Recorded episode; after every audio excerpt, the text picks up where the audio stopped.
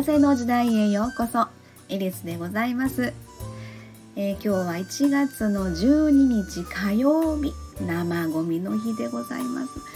いやあの朝起きたらね一面雪で真っ白なんですよ。もうほんまにあのゴミ収集車の皆さんね寒いのにもう感謝しなあかんなって思ってます。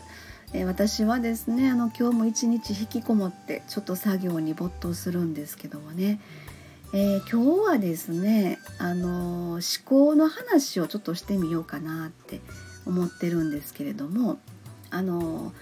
考の現実化なんて言いますけれどもこれほんまにそうやなってちょっと思ってるんです。あのちょっと私事なんですけれどもえ、去年ぐらいからですねちょっと体重やばいなーって思っていたんですね。でスタンド FM のフォロワーさんもあの収録でお話をされていたんですけれども体重の増加が最初に顔に出るって、えー、私もそうなんですよ。もう今ちょっとあのマジでやばいな顔パンパンやぞって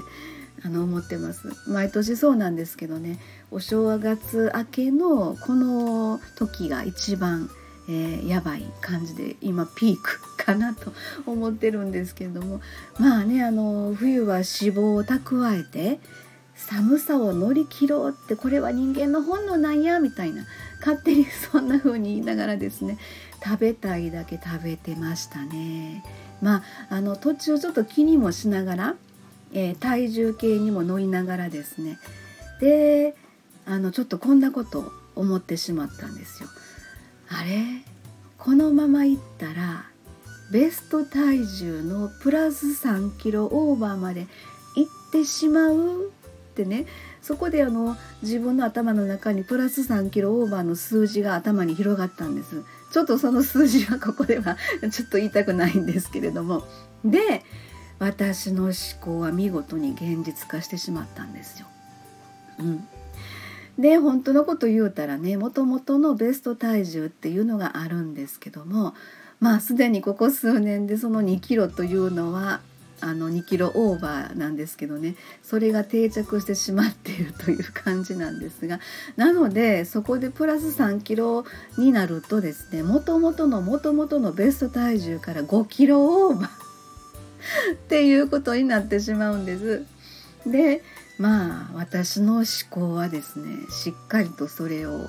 現実に見せてしまったわけなんです。やばいなとちょっと正直今思ってるんですけどね。なので今ですね3キロ減の数字とりあえずですね3キロ減の数字を頭にしっかりとイメージしながらですね思考の現実化を狙っています。